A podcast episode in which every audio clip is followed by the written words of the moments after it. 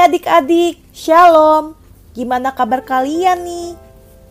Kak Flori berharap semoga kalian dalam lindungan Tuhan. Kakak senang banget bisa kembali menyapa kalian dalam program Renungan Harian Audio Cerdas Berpikir, edisi kisah-kisah dan tokoh-tokoh dalam Alkitab. Semoga edisi ini bisa membantu kita memahami Alkitab secara sederhana tapi sangat bermakna. Judul yang kakak mau bawakan adalah Belajar dari Esau. Soalnya nih ya, Esau juga punya sisi baik yang bisa kita contoh loh. Penasaran kan? Iya kan? Makanya, yuk disimak. Oh iya, bacaan kita hari ini terdapat di sepanjang kejadian 33. Kalian bisa baca kisahnya supaya tahu ceritanya ya.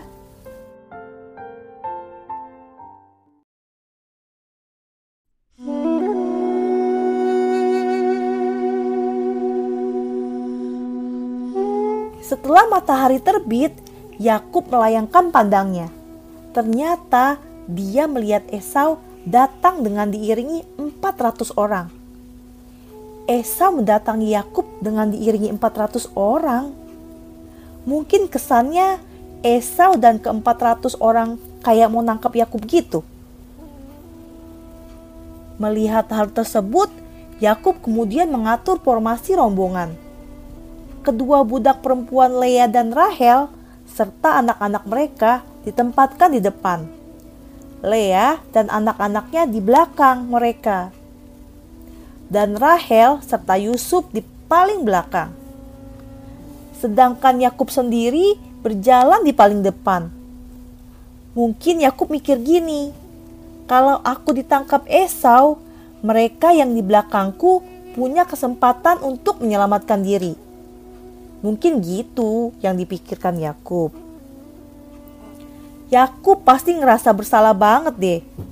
Dia sampai sujud tujuh kali dengan mukanya sampai ke tanah segala.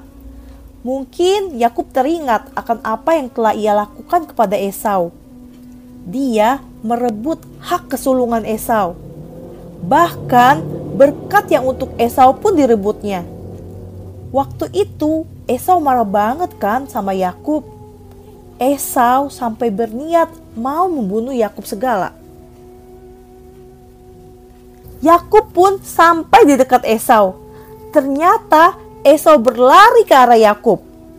Ini mungkin bikin Yakub makin kalut.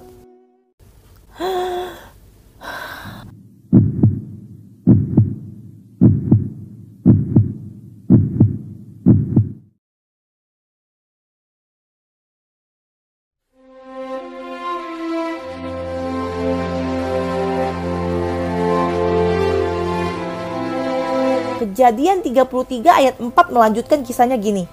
Tetapi Esau berlari mendapatkan dia, didekapnya dia, dipeluk lehernya dan diciumnya dia, lalu bertangis-tangisanlah mereka. Jadi ternyata Esau udah maafin Yakub. Pada ayat-ayat berikutnya kita bisa tahu bahwa Esau dan Yakub emang udah berdamai. Kisah ini agak mirip sama perumpamaan tentang anak yang hilang ya. Agak mirip dikit. Si anak yang hilang dengan penuh rasa bersalah kembali kepada ayahnya. Tapi ayahnya malah berlari menyongsong dia. Begitu juga dengan Yakub kan? Kemiripan yang unik ya. Kisah hari ini ngajarin kita hal yang berharga banget yaitu arti penting dari pengampunan. Soalnya gini, kalau hati kita dipenuhi dengan kebencian, menjalani hidup jadi nggak enak rasanya. Kebencian bisa membawa kita menginginkan hal yang buruk terjadi kepada orang yang kita benci. Atau kalaupun kita nggak kayak gitu, kebencian bikin kita nggak nyaman kalau ada di dekat orang yang kita benci atau di dekat hal-hal yang berkaitan dengannya. Bahkan ya, kalaupun orang yang kita benci sudah meninggal, kebencian tersebut mungkin aja nggak hilang. Nanti keluarganya lah yang kita benci, saudaranya lah, teman-temannya lah, dan yang lainnya. Kalau kebencian tersebut gak terselesaikan dengan baik, kita bisa loh menularkan kebencian kepadanya dan hal-hal yang berkaitan dengannya kepada orang-orang di sekitar kita atau anak cucu kita kelak. Ironis banget kan? Sebenarnya ya, dengan mengampuni, kondisi hati kita jadi lebih baik. Kalau kondisi hati kita lebih baik, ngejalanin hidup kan jadi lebih enak. Dan Tuhan maunya kita kayak gitu, bukan malah penuh kebencian. Mungkin nanti-nanti ada aja orang yang bikin kita kesal.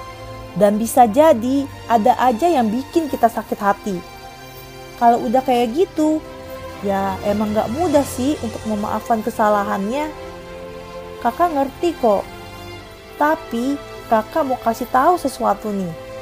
Seperti orang lain yang sangat bisa melakukan kesalahan kepada kita, kita juga sangat mungkin bisa melakukan kesalahan kepada orang lain. Dalam Alkitab, ada banyak sih ayat yang ngebahas soal mengampuni. Tapi kakak mau kasih salah satunya nih. Terdapat dalam Kolose 3 ayat 13 yang bunyinya, Sabarlah kamu seorang terhadap yang lain, dan ampunilah seorang akan yang lain apabila yang seorang menaruh dendam terhadap yang lain. Sama seperti Tuhan telah mengampuni kamu. Kamu perbuat jugalah demikian. Sampai di sini udah paham kan?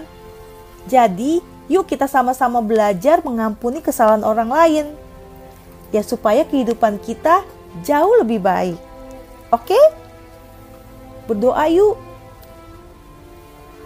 Tuhan Yesus yang sangat baik, terima kasih buat penyertaanmu dalam hidup kami.